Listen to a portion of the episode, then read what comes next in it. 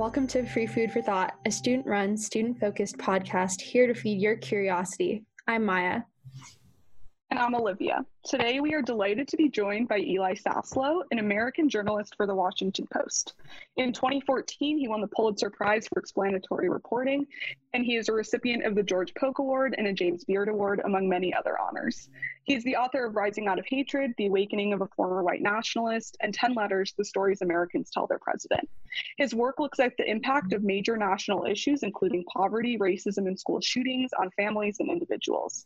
In his talk at CMC's Athenaeum, he discusses his most recent book, Rising Out of Hatred The Awakening of a Former White Nationalist. So, um, welcome, Eli. Thank you so much for joining us today. Our first Oh, question is. What originally sparked your interest in journalism? Oh, I mean, I think um, I always liked to write. Uh, even even as a kid, my my dad is a middle school English teacher, so um, I don't know. I just was always always enjoyed writing, and and I think once I figured out that journalism really is like a passport to go and talk to people about um, anything you're curious about. Like you, you sort of get to go up to the experts in that thing and ask them questions and have these really interesting, engaging conversations. I mean, the, the best part of my job always is the days that I'm reporting and when I'm talking to, I'm out talking to people and learning about the world, or or now in the way I do my job, sort of going and almost like embedding into people's lives as they're as they're dealing with with sort of the big issues of the day, um, and and I get to be there and I get to see that play out, and I get to sort of see people and um, you know these these like. Uh, really revealing moments that that make me understand the country better and sometimes even they make me understand my own life or myself better so that's just a colossal gift and, and as soon as i realized i could i could use this job to do that i i think i knew that it was what i wanted to do Yeah, that's awesome. And I think on that note, um, obviously a lot of your stories go very become very intimate and i think that's you know the best example is your most recent book. And how do you stay how do you remain in your outsider perspective and also i think just emotionally and mentally stay kind of in this stable realm while getting really intimate in these sometimes tragic and dark stories? Yeah it's a great question. I mean mostly because it's also like i don't uh I don't I, mentally like I, I don't want to stay outside the realm because if, if I like what I'm doing ultimately is I'm writing stories that I hope will make people feel something. I mean that's that's really like if you boil down the work, that's the thing. I want to make people feel something, and and and that maybe by making them feel something, it will change the way they think about the world in some small way. Um, but in order to make these readers feel something like i better feel something myself right? Like if i if i don't if i don't feel something myself i don't have a prayer of making somebody who's never been in the room with the person met the person talked to the person feel something about them. So i think um, i guess i try not to be guarded if that makes sense. Uh, you know the other thing that i do in terms of like just you know um, I always remind myself that that for me these are stories, and and after I do every one, after I finish a book, even if it's a hard book or a story, if it's a hard story, um, I come back to like my own happy, privileged life, and and um, where you know I, am I'm not a victim of of, of a you know white nationalist terror attack or or a school shooting or you know I'm not struggling with opioid addiction whatever whatever the issues are that I'm writing about. And and I, I kind of try to remind myself that like for me, the story finishes in, or the book finishes and it ends. But for the people that I'm writing about, these issues don't just go away. Like all of the, all of the real uh, trauma, all of the real fatigue, um, all of the real hardship is always on them. Um, and and I guess the the other thing that I think about is the fact that uh, for me, like doing these stories or, or and, and, writing about things that that matter um, or that I feel like matter, that gives me way much, way more than it ever takes out of me. Like I, I like yes, it's exhausting. Um, yes, sometimes I can finish and feel just like sort of wrung out. But doing this work also is like the thing that gives this professional part of my life purpose and value and and um,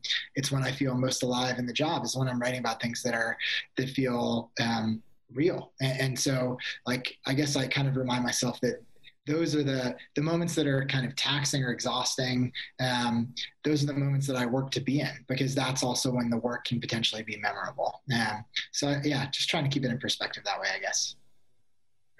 So, kind of going off of what you just said, um, as America is sort of in this moment, uh, like this national reckoning, where we are talking about issues like white nationalism, what do you hope your voice will contribute to this national conversation? Information, first of all. I mean, you know, I, I guess like in some ways, um, from the very beginning, I thought about this book in two ways. Like one, I wanted it to kind of be like the sounding of an alarm, like like that these white nationalist ideas, um, which have always uh, had like a prominent space in America, were becoming increasingly prevalent in our political spaces and, and in like mainstream like factions of our country. Um, so I, I wanted to sort of sound that alarm a little bit and make people aware of it. Um, but I also wanted, hopefully, to give them some amount of hope that we can do something about it. Um, and, and I think the story of, of what happened on that New College campus and, and the story of confronting and, and ultimately transforming somebody like Derek Black um, does show that when we, we uh, sort of are able to be the best of ourselves, um, these like huge results are possible. Um, and, and, I think, you know, I, I, didn't want, if I had just written a book about um, like how awful white nationalism is uh, and and how much trouble we're in in our country in this moment. Um, that's a book that probably not very many people would have wanted to read, and also would have just left people feeling hugely depressed and sad. So I, I wanted to take that sounding of the alarm and hopefully like. Uh, activate it in some way and and and um, show that there's there's value in doing anti-racist work and and there are ways that it can have an effect yeah um just that idea of like spreading information is really interesting. And I know in your talk at the Athenaeum, you know, you were asked who you want your audience to be, and you said everyone. And I think that's very powerful. But at the same time, how do we get people to read books like yours and read stories like yours if it doesn't already speak to them? And, you know, I think how do we spread this message we're seeing in recent times, as Maya said, this national reckoning? How do we really get people to pay attention? Yeah, it's uh, like it's a question I think about so much. I mean, hopefully podcasts like yours. Uh, but but you know, the truth is, like, I think one of the big problems that we are facing right now in the country is um, is, is that we're we're more sort of divided uh, in so many ways than ever before. Like we're siloed in our own experiences of the world. Like we we get we get our news um, through like you know our, our, own cultivated groups, whether it's it's the people that we follow on Twitter or Facebook or like Instagram, whatever whatever it might be. Like we curate our own news feeds, and what that means is that we surround ourselves with confirming ideas, ideas that that for the most part like uh, confirm how we think about the world, and not ideas that are challenging, and and often not ideas that are like reported and, and held up to the light. So uh, I think that's why we see like a rise in conspiracy ideology. It's it's um, you know it, it's why we're having a lot of the polarization problems that we're having right now. So you know one one of the solutions I think is like um, you know, of course, I say this as a journalist, but we have we have a lot of news deserts right now in the country. Local news is disappearing. Like there's uh, there newspapers at the local level are disappearing. The websites for those newspapers are not doing enough traffic to keep them in business. Um, so you have like vast parts of the country now where there's no reported news. There's no there's nobody reporting it for fact. So um, it allows these conspir- conspiratorial ideas, or even just you know non non factual ideas to spread um, because there's nothing pushing back against that. Uh, so I think that's one that's one thing that we can do is like invest in um, as a country and sort of more real reporting. Uh, but you know, I think like the other thing that we can all do personally is work to make sure we're not existing within a bubble of confirming ideas, and and that means like things as basic as um, reading things you would normally read, seeking out like factual information, um, doing your own research in some cases, uh, and even things as basic as like trying to form relationships with people or bump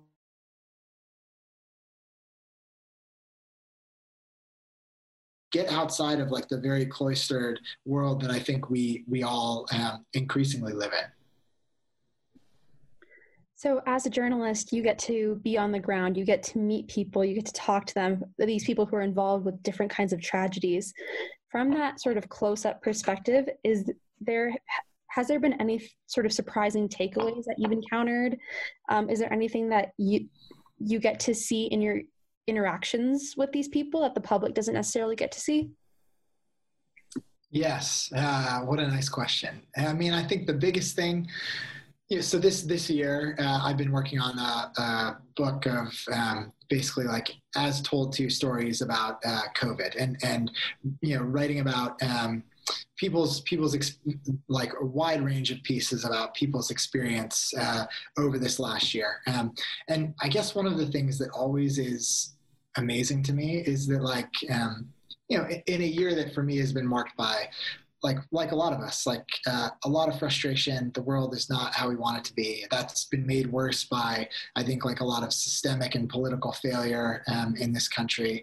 These like these conversations like the reporting that i get to do about this wide range of people um, even though the topic is sometimes very depressing and the things that, that are happening to them are very depressing like their you know their courage um, their like ability to trust and their desire to be seen is uh, it's like restorative. I mean, they're they're people across like that's the thing is that that people want to form connections with each other, and even people who initially when I call them and I say, "Hey, I'm a reporter from the Washington Post," their preconceived notions of what that means or what that says about who I am, they might be like, screw you, I don't want to talk to the Washington Post. But if I can keep them on the phone and I can become a person to them and, and I, I can be an empathetic listener and I can ask them about the things that are hurting them and the things that they're feeling, you can build trust with people so quickly. And, and then by 30 minutes into that call or you know absolutely by the third or fourth phone call they might think like well i don't know about the washington post but i really like talking to you like you're you know it's and i think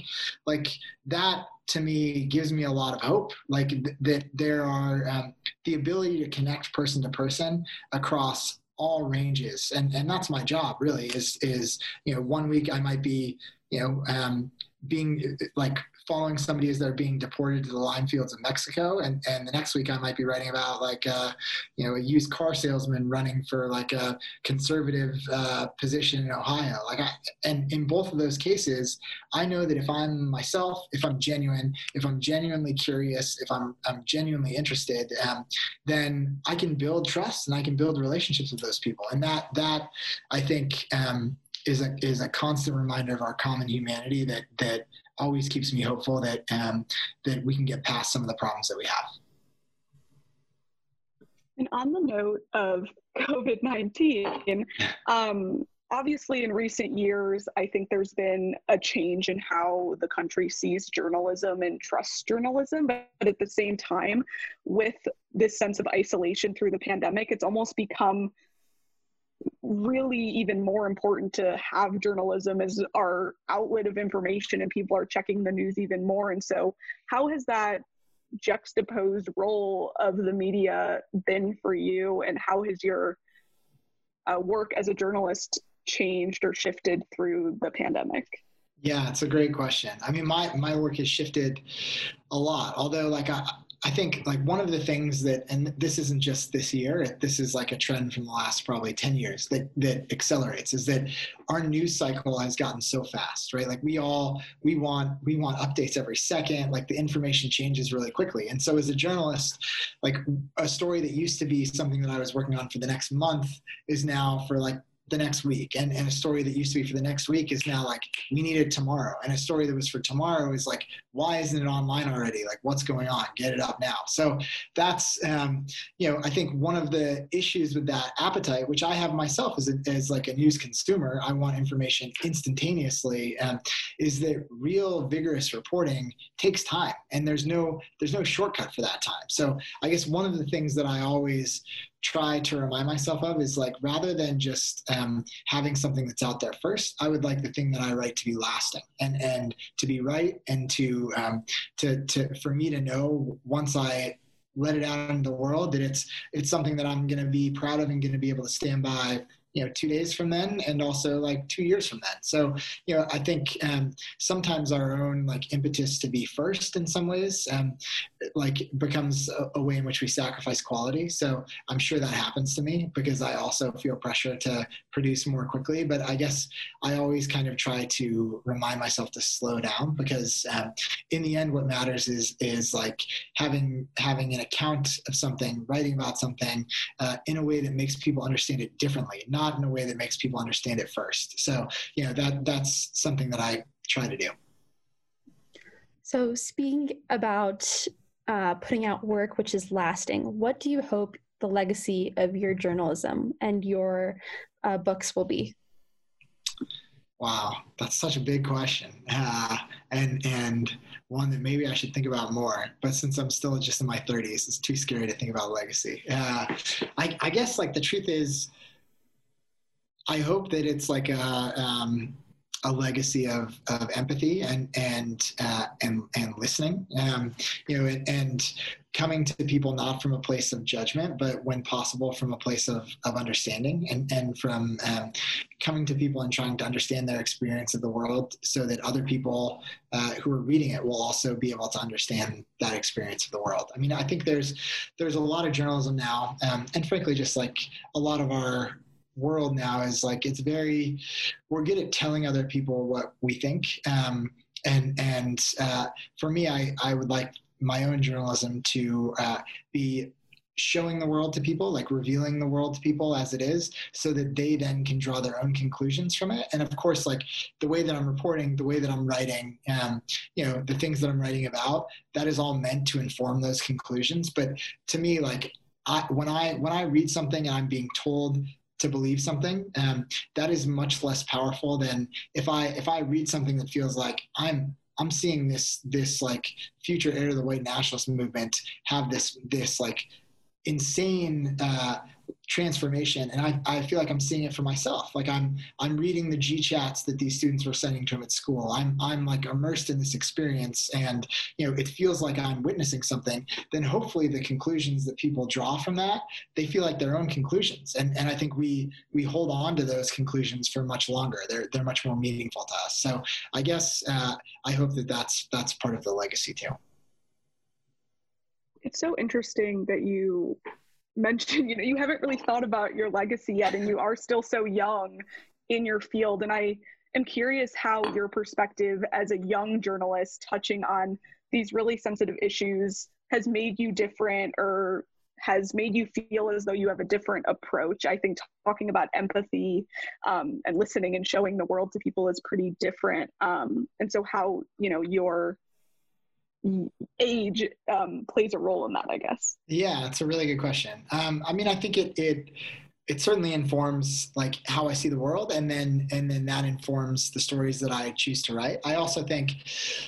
You know, and this this isn't just journalism. This is like any job that that you go out and do. Um, the thing that I try to remember is like if I'm doing stories that are assigned to me or just tasks that are assigned to me, somebody else is saying, "Hey, go write about this." Um, usually whatever I write about is not going to be very good. Like it's uh, I, I'm I'm trying to always remember that like I went into this job because I want to make a difference, and and um, and to not then you know even though particularly as a young journalist you know for I'm I'm 38 now for the first 10 years of my career easy every story was assigned to me and and i hated it. Like i, I was uh, you know it felt like i was never getting to do things that i cared about. It felt like um, it was a paycheck and not and not a job that i where, where it felt purposeful and that i i loved. So i think honestly not because i uh, had any great foresight in terms of what it would do for my career, but mostly just because I, I was not going to be a journalist anymore. I was just going to, I was going to quit and do something else. If